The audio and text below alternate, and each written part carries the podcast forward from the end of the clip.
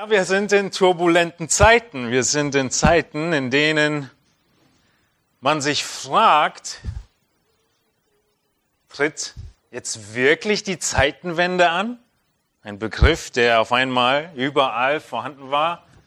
Und wie gehen wir in dieser Zeit als Christen mit all dem um, was uns anvertraut ist? Was können wir tun?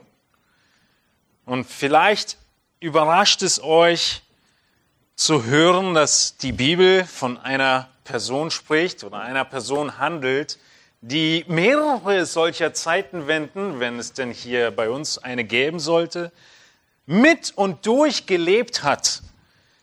Daniel und der Prophet Daniel, von dem wir ein Buch haben, hat mehrere Königreiche und mehrere Weltherrscher miterlebt, sehr nah an ihrer Seite.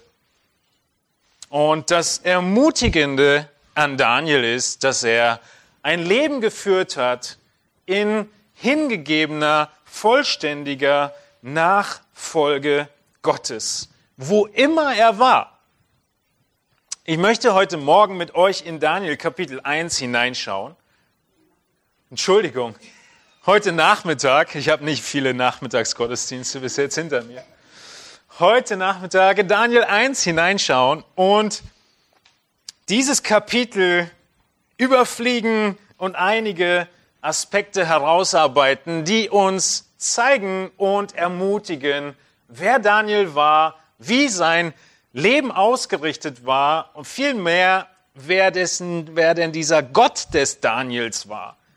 Wir könnten sagen, Daniel 1 ist ein Überblick über Daniels gesamtes Leben. Daniel 1 zeigt uns den ganzen Charakter dieses interessanten Mannes. Nun, diese Nachfolge von Daniel hatte ihre Herausforderung. Und so ist der Titel heute Nachmittag Kompromisslose Nachfolge. Kompromisslose Nachfolge. Was sind denn Kompromisse? Kompromisse sind Zugeständnisse.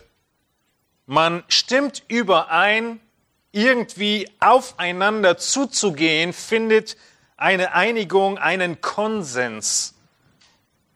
Vielleicht ist es der Kompromiss mit deinem Nachbarn, wann ihr jeweils laut sein dürft.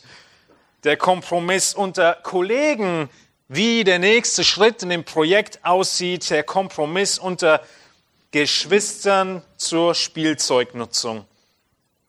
Oder ein Kompromiss unter Eheleuten zum Bodenbelag oder der Gardinenfarbe. Es gibt so viele verschiedene Kompromisse. Unser ganzes Leben ist voll von Kompromissen. Aber was ist dann kompromisslos? Vielleicht ein Schimpfwort? Der Duden sagt, kompromisslos zu sein bedeutet, ohne Bereitschaft zu einem Kompromiss zu sein. Okay, vielen Dank. Keine Kompromissbereitschaft zeigend. Nun, kompromisslos zu sein wird tatsächlich sehr häufig negativ verwendet. Es wird verwendet wie für Unversöhnlichkeit, für Unnachgiebigkeit, für Erbarmungslosigkeit. Man wird als knallhart eingestuft, wenn man kompromisslos ist, wenn man Prinzipien hat, zu denen man steht. Vielleicht hast du in letzter Zeit auf Kleinanzeigen oder mobile.de irgendwas verkauft. Und dann kommt immer diese spannende Frage des Käufers, vielleicht warst du auch der Käufer, was ist dein letzter Preis? Was ist das für eine Frage?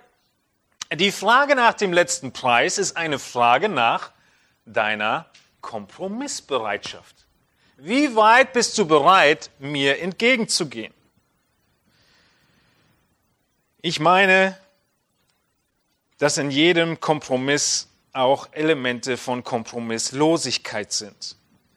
Wenn dem nicht so wäre, dann würden wir es ja auch nicht nachgeben nennen. Wie sieht es aus mit Kompromissen in Bezug auf Themen, die Sünde sind? Wie sieht es aus in Bezug auf Kompromiss, in Bezug auf Gottes Ehre? Der Wind unserer Gesellschaft, der wird immer rauer. Es wird immer herausfordernder für bekennende Christen. Die Gesellschaft schaut uns an und immer öfter sind unsere Ansichten entgegen der Weltanschauung der Menschen um uns herum. Wir wissen von Verfolgung der Gläubigen in vielen Teilen der Welt. Hier und da merken wir das auch schon in unseren Breitengraden, wie es herausfordernder wird. Die einzelnen Momente im Arbeitsleben oder im Studium, wo unsere Ethik und Moral herausgefordert wird. Erwartungen, die an uns gestellt werden, Prinzipien, die wir haben, über Bord zu werfen, 5 gerade sein zu lassen. Und dabei dachtest du doch, als du Christ wurdest, dass durch deine übermäßige Freundlichkeit und Nächstenliebe jeder dein Freund sein muss. Nun, Jesus hat deutlich gemacht, dass dem nicht so ist. Er hat deutlich gemacht in Johannes 15, dass wenn wir von der Welt wären, die Welt uns lieb hätte, weil wir aber nicht von der Welt sind, sondern er uns aus der Welt heraus erwählt hat, darum hasst euch die Welt. Und in diesen Fragen, in diesen Momenten kommt es immer wieder zu der Frage, wo ist der Kompromiss, den du eingehst, oder was ist die kompromisslose Nachfolge? Wir könnten sagen, hier in Daniel 1 sehen wir, wie Daniel seinen Glauben im Gehorsam lebt, trotz der anstehenden Konsequenzen, die es für ihn haben könnte. Wir kennen das Ziel. Die Israeliten damals, zu Daniels Zeiten, kannten auch ihr Ziel. Sie wussten, sie sind das auserwählte Volk Gottes. Aber jetzt in Daniel, vielleicht kennt ihr den Kontext ein bisschen, sind sie weggeführt in Babylon. Wie kann es sein, dass Gott diese Wegführung zugelassen hat? Es ist doch gar nicht die Situation, die wir uns vorstellen. Es ist doch gar nicht das Ziel, wofür wir im Sinne des Volkes Israels existieren. Und deshalb schreibt Daniel dieses Buch als Antwort auf diese Frage, was macht Gott eigentlich? Und die Antwort lautet, Gott ist in Kontrolle. Und da, wo deine Nachfolge herausgefordert wird und du in schwierige Momente kommst, ist die Botschaft, Gott ist in Kontrolle. Daniel 1, Vers 2 lesen wir sogar, dass Gott hinter der Wegführung steht. Wir lesen dort in diesem 2. Vers, und der Herr gab Jojakim, den König von Juda, in seine Hand, auch ein Teil der Geräte des Hauses Gottes, diese führte er hinweg in das Land Sinear, in das Haus seines Gottes, und er brachte die Geräte in die Schatzkammer seines Gottes. Ja, der Herr hat für diese Wegführung gesorgt. Er steht hinter allem und er hat und behält die Kontrolle. Nichts geschieht außerhalb von Gottes Willen. Weder damals im Volk Israel, noch in Daniels Leben, noch in deinem Leben. Daniel schreibt an das Volk Israel mitten im Exil. Eine sehr schwierige Situation. Sie fragen sich, wie es wohl weitergehen möge. Sinear, dieser Ort, den wir hier in Daniel 1,2 entdecken, ist der Ort, an dem Babel versucht hat, seinen Turm zu bauen. An eben diesem selben Ort versucht jetzt Babylon, Nebukadnezar, einmal mehr zu zeigen, dass er stärker ist als Gott. Woran sehen wir das? Nun, dieser Aussage in Vers 2, dass die Geräte des Tempels Gottes weggeführt wurden nach Sinear in das Haus seines Gottes, ist ein Zeichen des Sieges. Unser Gott ist stärker als euer Gott, also nehmen wir eure Tempelgeschirrsachen und bringen die in unseren Tempel. Es war eine klare Siegesbekundung und eine scheinbare Niederlage für den Gott Israels.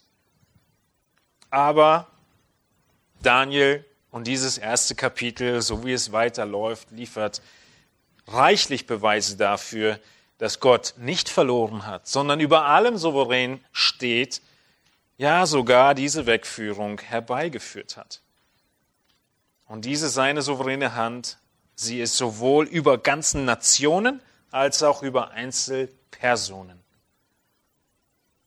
Daniel ist ungefähr junge 14 bis 16 Jahre alt in diesem ersten Kapitel.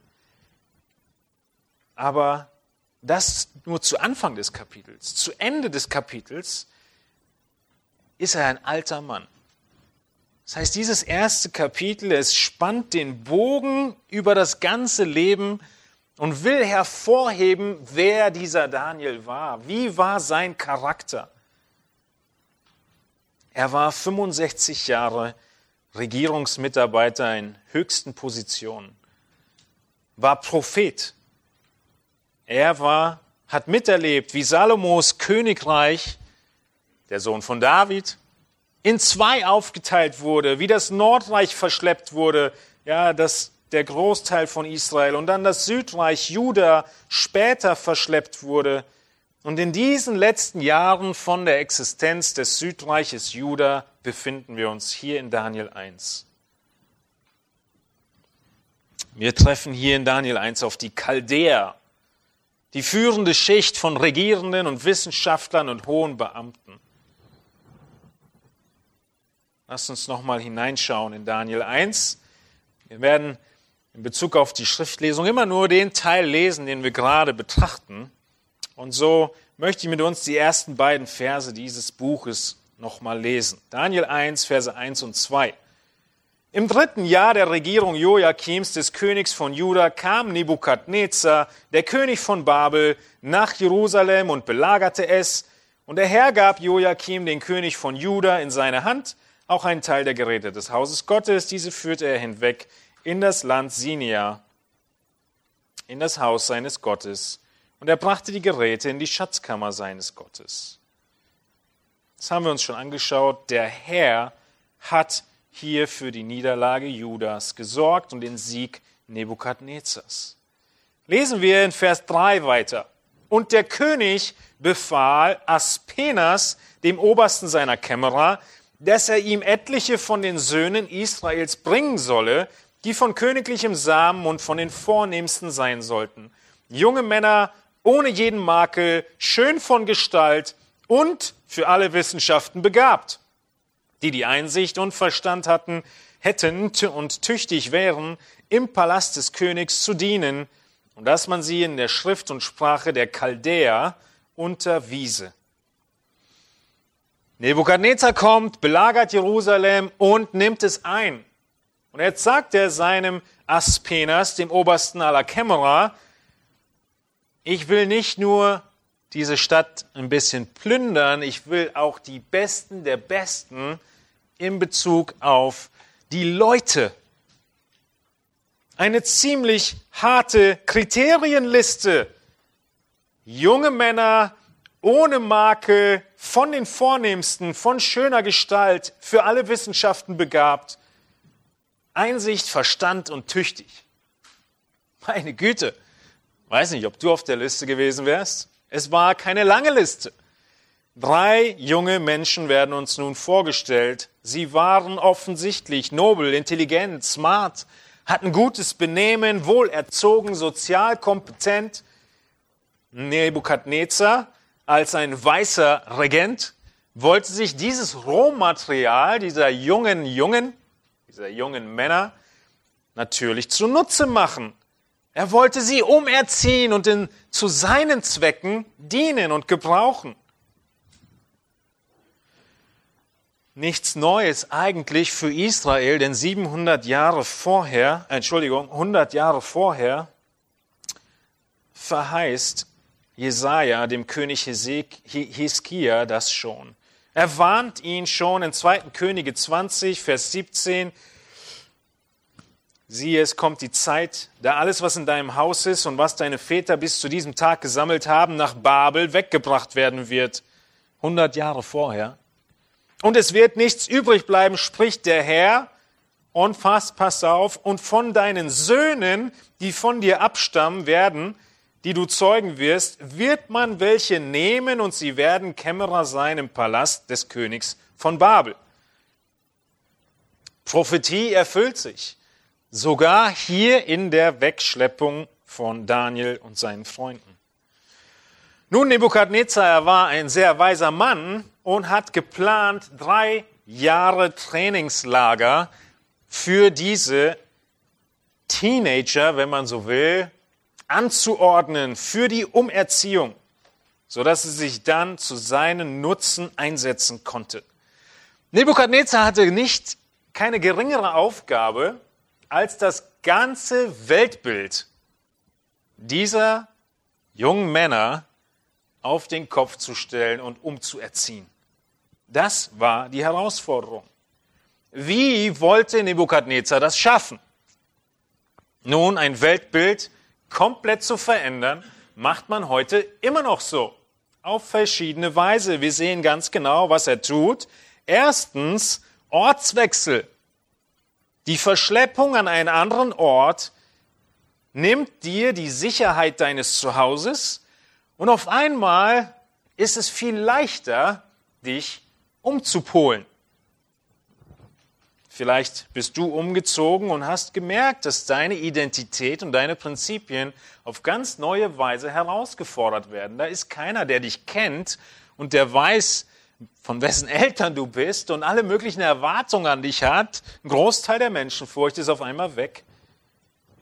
Nun, das macht genau Nebukadnezar so. Er verschleppt sie. Genauso erleben viele junge Menschen, die in einer anderen Stadt anfangen zu studieren, ja, wie das herausfordernd sein kann. Alle großen Diktatoren haben diese Taktik angewandt, aber er geht weiter. Wir lesen in dem Text, dass er auch Schrift und Sprache der Chaldäer ihnen beibringen will. Also Nebukadnezar ordnet an, im Trainingslager muss die chaldäische Schrift unterrichtet werden, keilförmige Buchstaben, die mit einem Griffel auf weiche Tontafeln gedrückt wurden und dann gebrannt wurden, um sie zu konservieren. Archäologen heute haben Tausende solcher Tafeln gefunden. Daniel sollte in ihnen unterrichtet werden.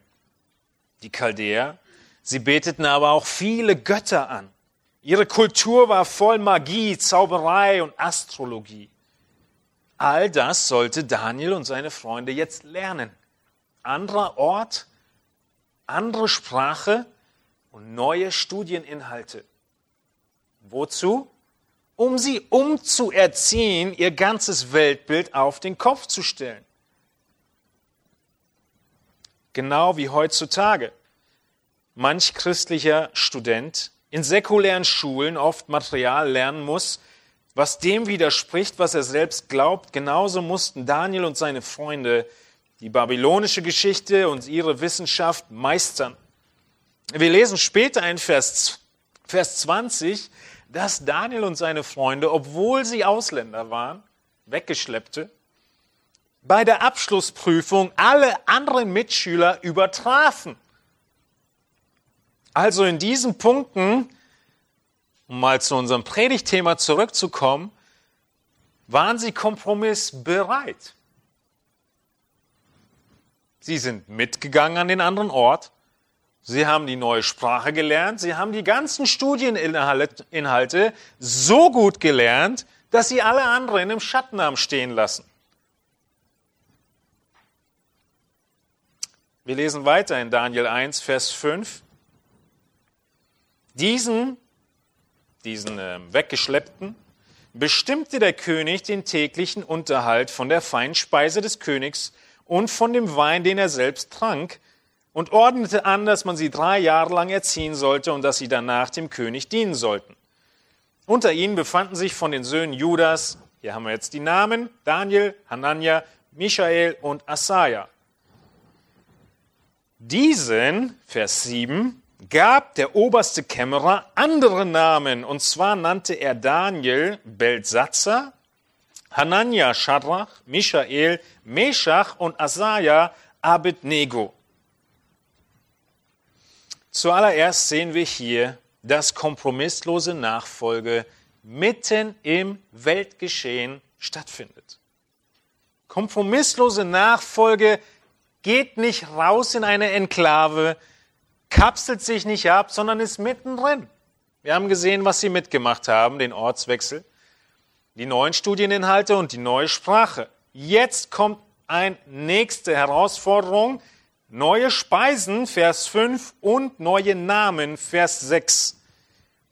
All das gehört zur Umerziehung und Weltbildveränderung von Nebukadnezar. Die ganze babylonische Kultur. Integration. Wissen wir doch auch, wie gut das funktioniert, oder? Das war der Plan. Warum neue Namen? Nun, die Namen, die diese Israeliten mitgebracht haben, die haben alle einen Gottesbezug gehabt des Gottes Israels. Der Gott Israels, der hebräische Name, ist entweder El oder Jah für Jahwe.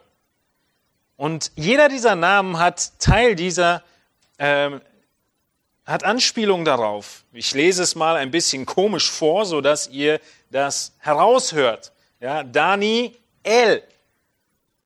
Hananja, Michael, Assaja. Jeder hatte eine Bedeutung, der auf ihren Gott Israels zurückging. Daniel, Gott ist mein Richter. Hananja, Jahwe ist gnädig. Michael, wer ist wie Gott? Und Assaja, Jahwe ist mein Helfer. Versteht ihr jetzt, warum sie andere Namen kriegen sollten? Sie mussten doch umerzogen werden. Und die anderen Namen hatten jetzt einen Götzenbezug.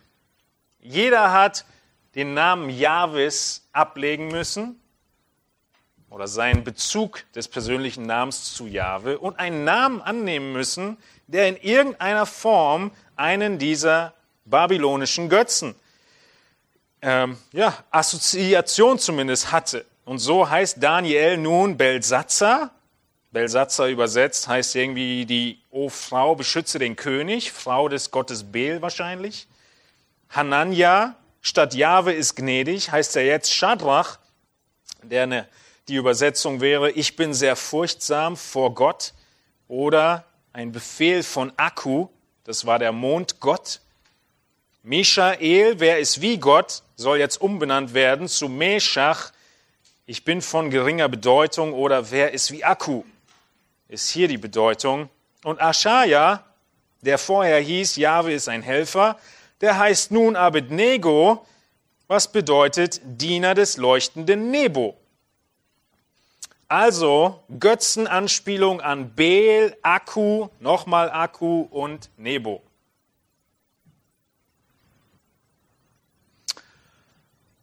Wo ist die rote Linie der kompromisslosen Nachfolge? Was meint ihr? Wie reagiert Daniel und seine Freunde auf diese Änderung der Namen? Sie wurden in der anderen Sprache unterrichtet, in mythologischer Literatur. Ihr Essen wurde vom Tisch des Königs gegeben und sie bekommen andere Namen. All das zur Veränderung ihres ganzen Weltbildes. Aber interessanterweise machen sie das alles mit. Das ist nicht die rote Linie, die zu überschreiten ist. Die ist noch nicht gekommen. Sie sind mitten in der Welt und sie lassen all das über sich ergehen. Ist es nicht spannend? Sie verlieren ihre Namen nicht. Daniel bezeichnet sich die ganze Zeit, das ganze Buch hindurch, bis zu seinen letzten Lebtagen als Daniel. Aber die Leute um ihn herum bezeichnen ihn nun als Beltschazar. Und das ist für ihn erstmal kein Problem. So sagt der Text zumindest nichts drüber. Aber es kommt zu einem Problem, wenn wir gleich zur Speise kommen. Sie bekamen die beste Nahrung. Eigentlich gab es damals sehr wenig Fleisch. Fleisch war Luxusartikel. Und natürlich hatte der König viel Fleisch und aus Dankbarkeit bekamen nun diese Trainees ganz viel Fleisch. Nichts gegen das Fleisch, ist auch kein Aufruf, Vegetarier zu sein in diesem Text. Ist nicht die Hauptabsicht hier, sondern das Problem war, dass die Babylonier aus Dankbarkeit von diesem wertvollen Lebensmitteln immer einen Teil ihren Götzen geopfert haben. Das war Teil ihrer Anbetung und Ehrerbietung der Götzen. Und einige Wissenschaftler gehen davon aus, dass das sogar bei den Einzelportionen der Fall war. Dass die Leute, die die Portionen bekommen haben, einen Teil dem Götzen abgegeben haben. Eine sehr auf jeden Fall Assoziation mit dem Götzendienst, der mit diesem wertvollen Fleisch einherging. Also, wenn diese drei jungen Leute diese Mahlzeit zu sich nahmen, würden sie gleichzeitig gezwungen werden, die entsprechende Sitte, den Göttern Dankbarkeit zu zeigen, verpflichtet sein. Es geht nicht so sehr darum, dass sie Vegetarier sein wollten, wenn wir gleich weiterlesen, sondern wir würden sagen, sie wollten Christen sein. Sie wollten allein ihren Gott anbeten. Zuallererst sehen wir in diesen ersten Versen, kompromisslose Nachfolge ist mitten im Weltgeschehen. Es geht nicht darum, in schweren Zeiten eine Enklave zu bilden, ins Kloster zu gehen oder sich abzuschotten. David war mittendrin, aber mit festen Prinzipien, wie wir gleich sehen werden. Mittendrin und hat den Ortswechsel mitgemacht, den Namenswechsel mitgemacht, die Studienfächer mit Magiebezug mitgemacht und exzellent absolviert. Aber die rote Linie kommt gleich und sie wird die Anbetung der Götzen betreffen. Daniel hatte seine rote Linie. Er hatte gewusst, was die kompromisslose Nachfolge beinhaltet. Und er hat nicht im nächsten Moment, wie wir gleich weiterlesen werden, irgendwie gesagt, ich überkreuze jetzt mal meine Finger und esse das Essen trotzdem. Gott wird schon nachsichtig sein. Er kennt ja den hohen Druck, dem ich ausgesetzt bin. Und so frage ich dich heute Nachmittag, was sind denn die Orte, was sind die Momente, die Tageszeiten, in denen du herausgefordert bist, kompromisslos zu sein? Was sind die Dinge in deinem Leben, wo du sagst, das stört mich, das geht gegen mein Weltbild, aber ich kann das mittragen? So wie die Namensveränderung von Daniel. Wir bleiben in dieser Welt. Gott hat nicht geplant, uns aus dieser Welt herauszunehmen, sonst hätte er es gemacht. Und hier in dieser Welt sollen wir Salz und Licht sein. Und wenn wir das nicht mehr sind, dann sind wir zu nichts mehr Nütze. Aber, wie wir gleich sehen werden, du musst die roten Linien kennen. Du musst das Wort Gottes kennen und die Prinzipien und sie dann kompromisslos im Gottvertrauen, Gottesfurcht und Gehorsam einhalten. Also, erstens ist die kompromisslose Nachfolge mitten im Weltgeschehen und zweitens erfordert kompromisslose Nachfolge Gehorsam ohne Kompromisse. Hier ist der Schlüsselvers des ganzen Abschnitts. Daniel 1, Vers 8. Hier entscheidet sich und wird deutlich, was den Unterschied macht von Daniel, seinen Freunden und dem Rest der Trainee-Gruppe. Daniel 1, Vers 8 lautet, Daniel aber nahm sich in seinem Herzen vor, sich mit der feinen Speise des Königs und mit dem Wein, den er trank, nicht zu verunreinigen. Und er bat sich vom obersten Kämmerer, dass er sich nicht verunreinigen müsse. Daniels Namensbedeutung war, Gott ist mein Richter. Gott ist mein Richter. Und er weiß an diesem Punkt, Fleisch zu essen und einen Anteil den Götzen zu geben, ist die Linie überschritten. Gott ist mein Richter und er würde das nicht gutheißen. Und deshalb nimmt er sich, 1 Vers 8, in seinem Herzen vor, sich nicht zu verunreinigen. Dieses Verunreinigen hier bezieht sich auf zeremonielle Gesetze aus den Büchern Mose, die Daniel sehr gut kannte. Und er wusste, das gefällt Gott nicht. Es ist nur der reine Speiseaspekt, ja, gegen die zeremoniellen Gesetze zu verstoßen. Aber dann kommt natürlich noch der große Aspekt dazu, der Götzenanbetung mit dem Fleisch. Und deshalb nahm er sich in seinem Herzen vor, das ist die rote Linie. Die kann ich nicht überschreiten. Ein sehr junger Mensch, wie gesagt, 14, 15, vielleicht 16 Jahre alt. Und er hat eine Entschiedenheit, er hat ein Rückgrat. Warum? Weil sein Glaube und sein Vertrauen auf Gott gegründet ist.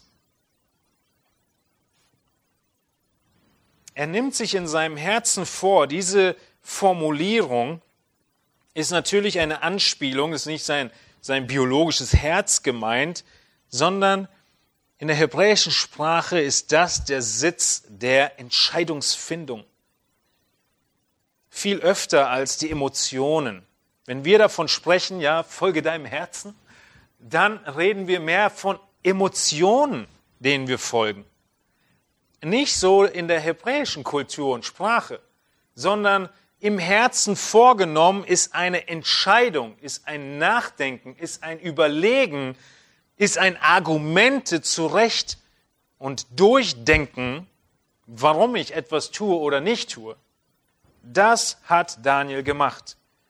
Er hat die Sache durchgedacht und hier die Entscheidung getroffen. Das ist die rote Linie der Kompromisslosigkeit.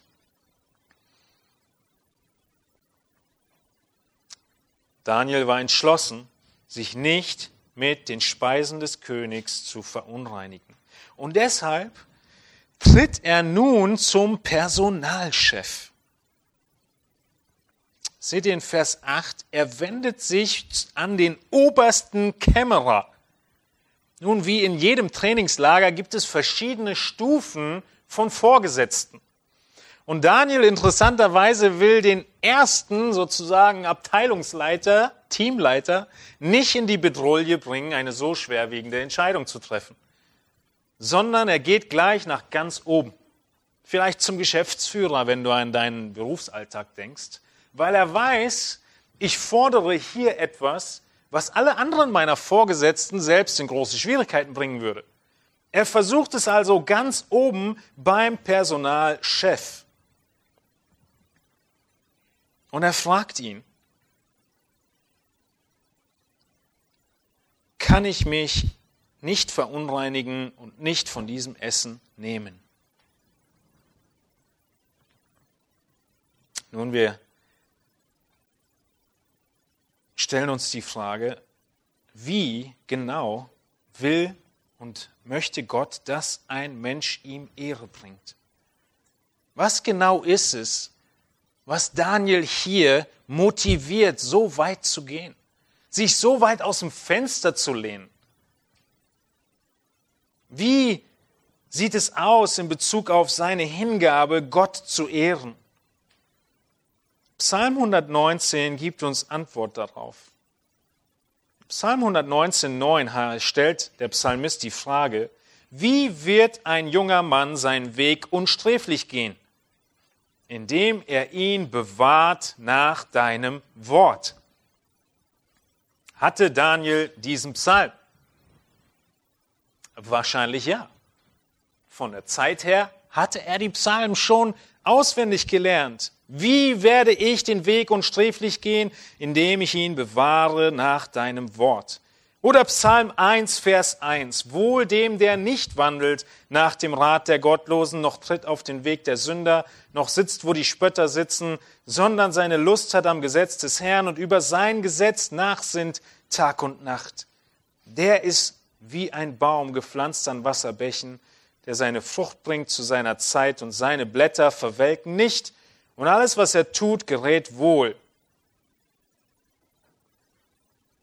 Daniel wusste, Gott ehre ich, indem ich sein Wort kenne und sein Wort befolge. Das war seine Motivation hinter allem. Das hat ihm diesen Freimut gegeben. Eine höhere Gottesfurcht als Menschenfurcht. Auch wenn es der oberste Kämmerer war des Weltherrschers Nebukadnezar.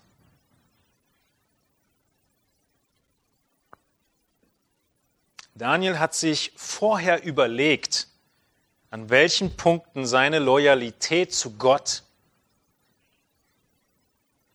auf Schwierigkeiten, auf herausgefordert würde. Und er hat sich vorher in seinem Herzen vorgenommen, sich nicht zu verunreinigen. Also ist meine Frage an dich, in welchen Bereichen deines Lebens, vielleicht schreibst du dir einfach zur Erinnerung nur ein Stichwort an den Rand, woran du gerade denkst, in welchen Bereichen weißt du, stehst du in der Gefahr, Kompromisse einzugehen, die eigentlich eine rote Linie für dich sind? Dinge in deinem Leben, in der Gesellschaft, in der Familie, in der Verwandtschaft, in irgendwelchen Beziehungen, auf der Arbeit. Es gibt eine Menge Dinge, die in den ganzen ersten Teil hineingehören. Wir sind mitten in der Welt. Und wir ertragen viel. Die Frage in Daniel 1 ist, wo ist die rote Linie? Wo musst du nachdenken darüber, wissen, was Gottes Wort sagt und dann gefestigt sein, wenn es dazu kommt, deinen Christsein zu stehen, zu deinem Christsein zu stehen? Was ist denn das Gegenteil von Gehorsam? Ungehorsam? Okay, aber wo beginnt denn Ungehorsam? Keiner von euch würde sagen, ich bin ungehorsam. Nein, Ungehorsam beginnt ganz schleichend im Hinterfragen von Gottes Wahrheit und seinen Prinzipien, oder? Wenn ich also die Frage stelle, in welchem Bereich stehst du in der Gefahr, Kompromisse einzugehen, wo die Bibel eine rote Linie zieht, dann können wir die Frage auch anders formulieren.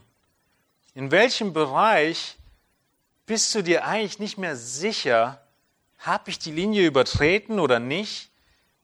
Ist die Linie wirklich so rot, wie ich mal dachte, dass sie wäre? Vielleicht ist es ja auch so eine Sache wie diese Namensgeschichte, die ich ertragen kann, die okay ist.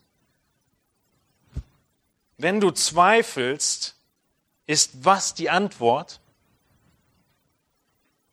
Geh ins Wort, studiere das Wort, suche nach Antworten im Wort. Ein guter Rat dabei ist immer, das mit Geschwistern zu tun. Und zumindest dann mal zu fragen, wie sie das sehen.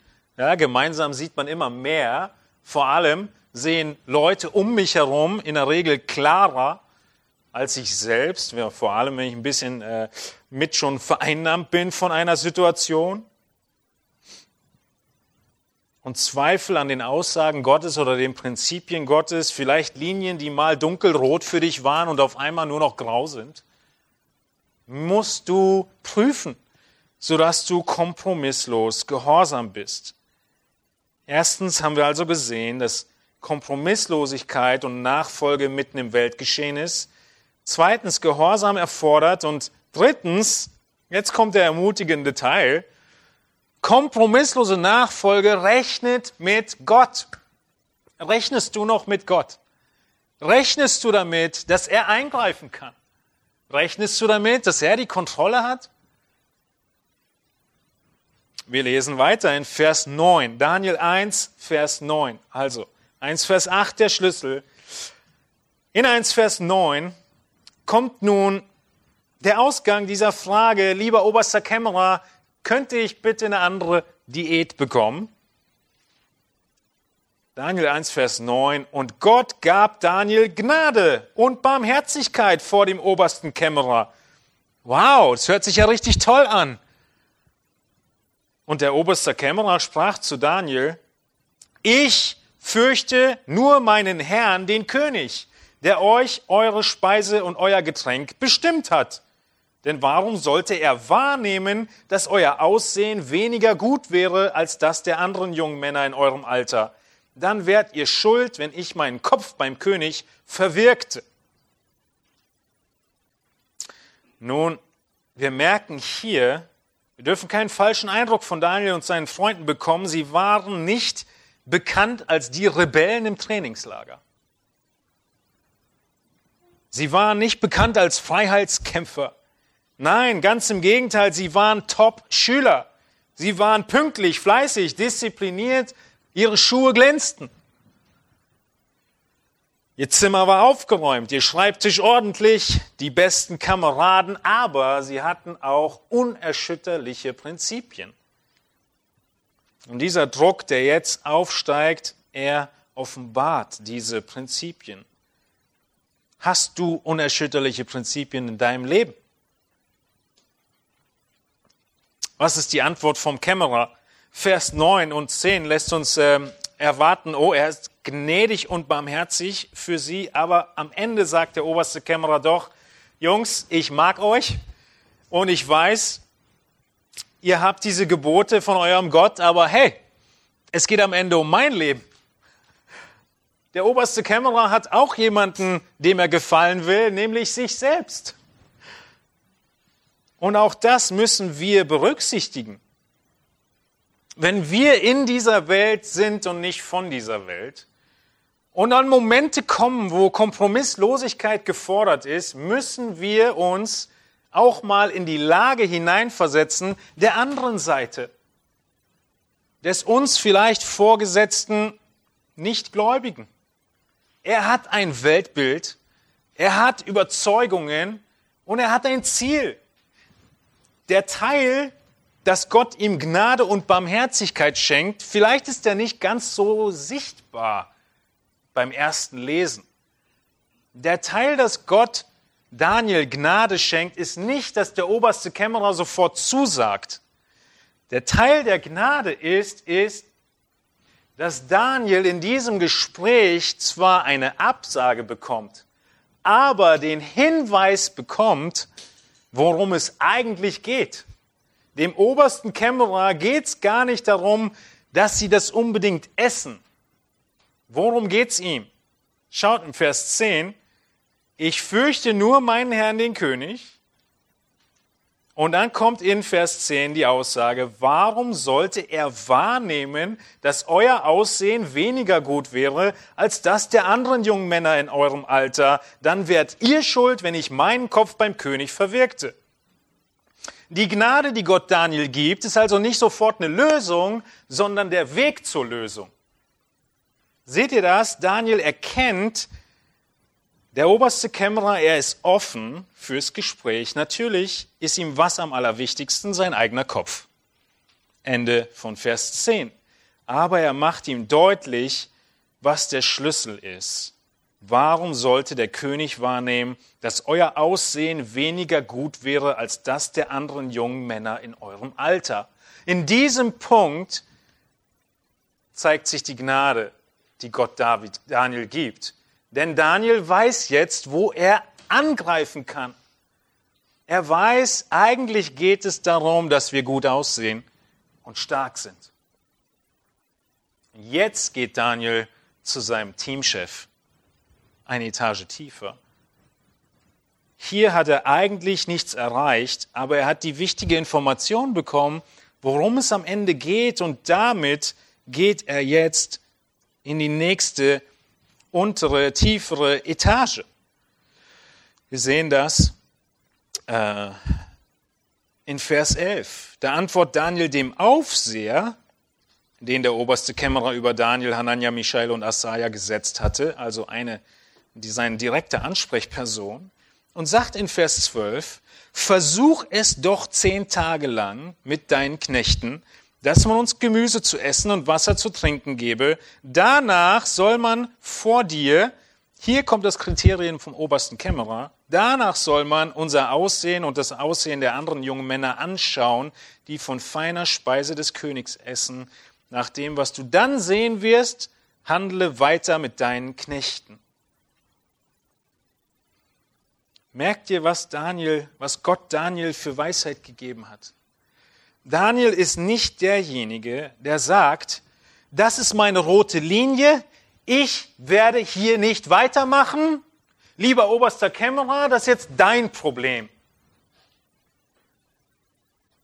So gehen wir doch oft in die Situation hinein, oder? Wenn wir meinen, wir sind und stehen und zu unserem Christsein, dann stellen wir Leute vor Ultimaten und sagen, das kann ich einfach nicht machen, fertig. Daniel, er hat diese rote Linie, aber er will trotzdem herausfinden, wie er Ehre, Respekt und Anerkennung seiner Obrigkeit trotzdem geben kann. Und er erwartet, dass Gott eingreift. Diese kompromisslose Nachfolge rechnet mit Gott. Daniel sagt jetzt dem Aufseher 10 Tage und das, was der oberste Kämmerer eigentlich will, Daniel will ja nicht, dass er seinen Kopf verliert.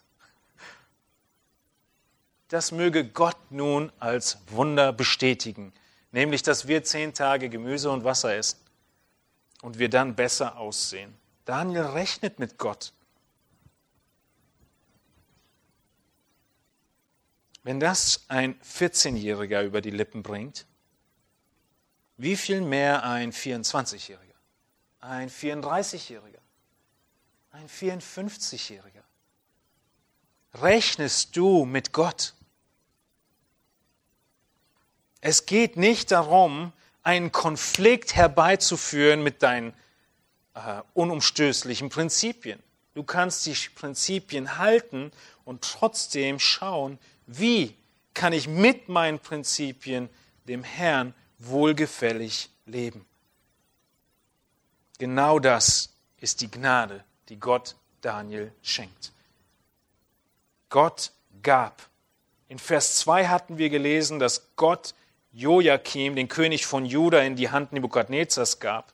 In Vers 9 lesen wir, Gott gab Daniel Gnade und Barmherzigkeit. In Vers 17 lesen wir nochmal, Gott gab.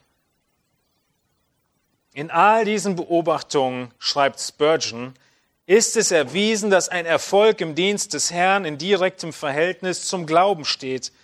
Er ist ganz sicher nicht im Verhältnis zu Fähigkeiten, noch geht es unbedingt Hand in Hand mit dem Eifer, aber er ist ausnahmslos in direktem Verhältnis zum Ausmaß des Glaubens, denn dies ist ein Gesetz des Königreiches ohne Ausnahme. Euch geschehe nach eurem Glauben. Deshalb, sagt Spurgeon, ist es wesentlich, dass wir Glauben haben müssen, wenn wir brauchbar sein möchten und dass wir großen Glauben haben müssen, wenn wir besonders brauchbar sein möchten. Einfacher. Glaube. Mitten im Weltgeschehen, Gehorsam ist klar, du kennst die Prinzipien des Wortes, aber du rechnest mit Gott. Du betest und suchst nach einer Lösung, kompromisslos gehorsam zu sein und doch Gott zu ehren und so weit wie möglich in dieser Welt zu leben. Und dann überlässt du Gott Weg, Ziel und Zeit. Wir geben ein bisschen Gas, lesen die nächsten Verse noch, Daniel 1, 17 bis 20. Gott gab diesen 4 jungen Männern Erkenntnis und Verständnis für alle Schrift und Weisheit. Daniel machte er verständig in allen Gesichten und Träumen. Nachdem nun die Zeit verflossen war, nach welcher der König ihre Vorstellung befohlen hatte, führte sie der oberste Kämmerer vor Nebukadnezar. Da redete der König mit ihnen, aber keiner unter ihnen allen wurde gefunden, der Daniel, Hananja, Michael und Assaja gleichgekommen wäre. Und sie traten in den Dienst des Königs. Und in allen Angelegenheiten, die Weisheit und Einsicht erforderten, nach denen der König sie fragte, fand er sie 10-mal besser als alle Traumdeuter und Wahrsager, die er in seinem ganzen Reich hatte. Sie machten ein erfolgreiches Examen. Das ist die Gnade, die Gott Daniel geschenkt hat. Diese kompromisslose Nachfolge ist mitten im Weltgeschehen. ist im Gehorsam, rechnet mit Gott, überlässt Gott den Zeitpunkt, das Ziel, den Weg. Und fünftens, sie geht unfassbare, gottehrende Risiken ein. Risiken ja, aber bei einem Risiko geht immer die Frage zuerst voraus, um wessen Willen gehe ich denn dieses Risiko ein? Um meinetwillen oder um Gottes Willen? Und wenn ich weiß, ich gehe in dieses Risiko hinein, weil Gott möchte, dass ich so handle, dann darf ich auch vertrauen, dass Gott mich durchführt. Es sind viele, die in der Ukraine sind und bleiben, wo sie sind, und ein hohes Risiko eingehen, weil sie wissen, es ist der Ort, an dem sie jetzt sein müssen. Nicht, um am Ende als Held dazustehen oder Heldin, sondern weil Gott sie hingestellt hat. Kompromisslose Nachfolge geht Risiken ein. Es läuft nicht alles nach Plan. Es gibt Herausforderungen, es gibt Schwierigkeiten, es gibt Momente, in denen du die ganze Karriere bereit bist zu riskieren, wie Daniel hier. Aber er hat gesagt, das ist die rote Linie. Wie können wir zu einem Konsens kommen, sodass meine Prinzipien bestehen bleiben und du, lieber Oberster, deinen Kopf nicht verlierst? Und Gott hat Gnade geschenkt. Vielleicht hätte er auch keine Gnade schenken müssen. Aber hier hat er Gnade geschenkt. Und an vielen weiteren Stellen, wenn ihr Daniel weiterlest, was ihr heute Abend gerne nochmal tun könnt. War es abgewogen, was Daniel gemacht hat? Ja, weil er sich sicher war, ich vertraue lieber meinem Gott, als ihm ungehorsam zu sein. Und wenn er dann möchte, dass ich diese Karriere nicht antrete, dann trete ich sie nicht an. Aber er, Daniel und seine Freunde, haben die alles gegeben, was in ihrer Macht stand? Wie haben sie nochmal absolviert? Wie heißt das? Summa cum laude oder so? Exzellent. Ja, sie haben alles reingelegt. Und so laufen unsere Verantwortung und Gottes Souveränität wieder einmal Hand in Hand. Das ist kompromisslose Nachfolge.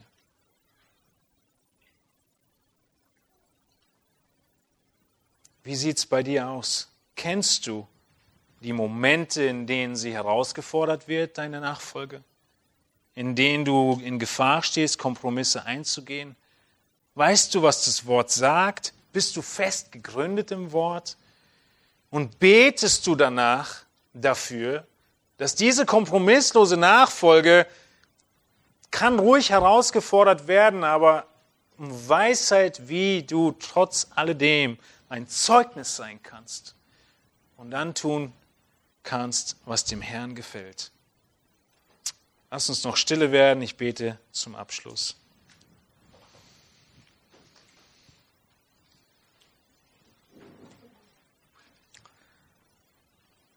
Himmlischer Vater, wir sind überwältigt von deiner Größe und Herrlichkeit, die wir in einer so einfachen Geschichte wie hier, der Geschichte Daniels, erleben dürfen. Wir sind auch beschämt, wir sind auch überführt. Herr, wir wollen beten, dass du in der Zeit, in der wir stehen und in den Zeiten, die jetzt noch kommen, dass du die Weisheit gibst, zu unterscheiden zwischen den Dingen, die in Ordnung sind und eben Teil dieser Welt sind, in der wir leben, und den roten Linien, zu denen wir feststehen, die wir nicht übertreten und selbst in diesen Momenten uns Liebe schenkst und Gnade schenkst unserem Gegenüber. Kompromisslos, aber, Herr, in der richtigen Haltung und Einstellung, und mögen wir darin wachsen, mit dir zu rechnen, unserem Gott, mit deinem Eingreifen zu rechnen, was immer die Situation erfordern mag. Herr, ich bete darum, dass jeder, der heute in diesen Text durchgearbeitet hat und dein Wort gehört hat, dass er fester in seinem Leben erkennt, wo du, dein Heiliger Geist, ihm aufzeigt, die Linien festgezogen werden. Überzeugungen klarer werden, aber auch Möglichkeiten schenkst, um ein helles Licht zu sein mitten in dieser Welt. Und mögen wir dich ehren und dich preisen, wenn wir erfahren und erleben dürfen, dass du zu deinem Wort stehst. Amen.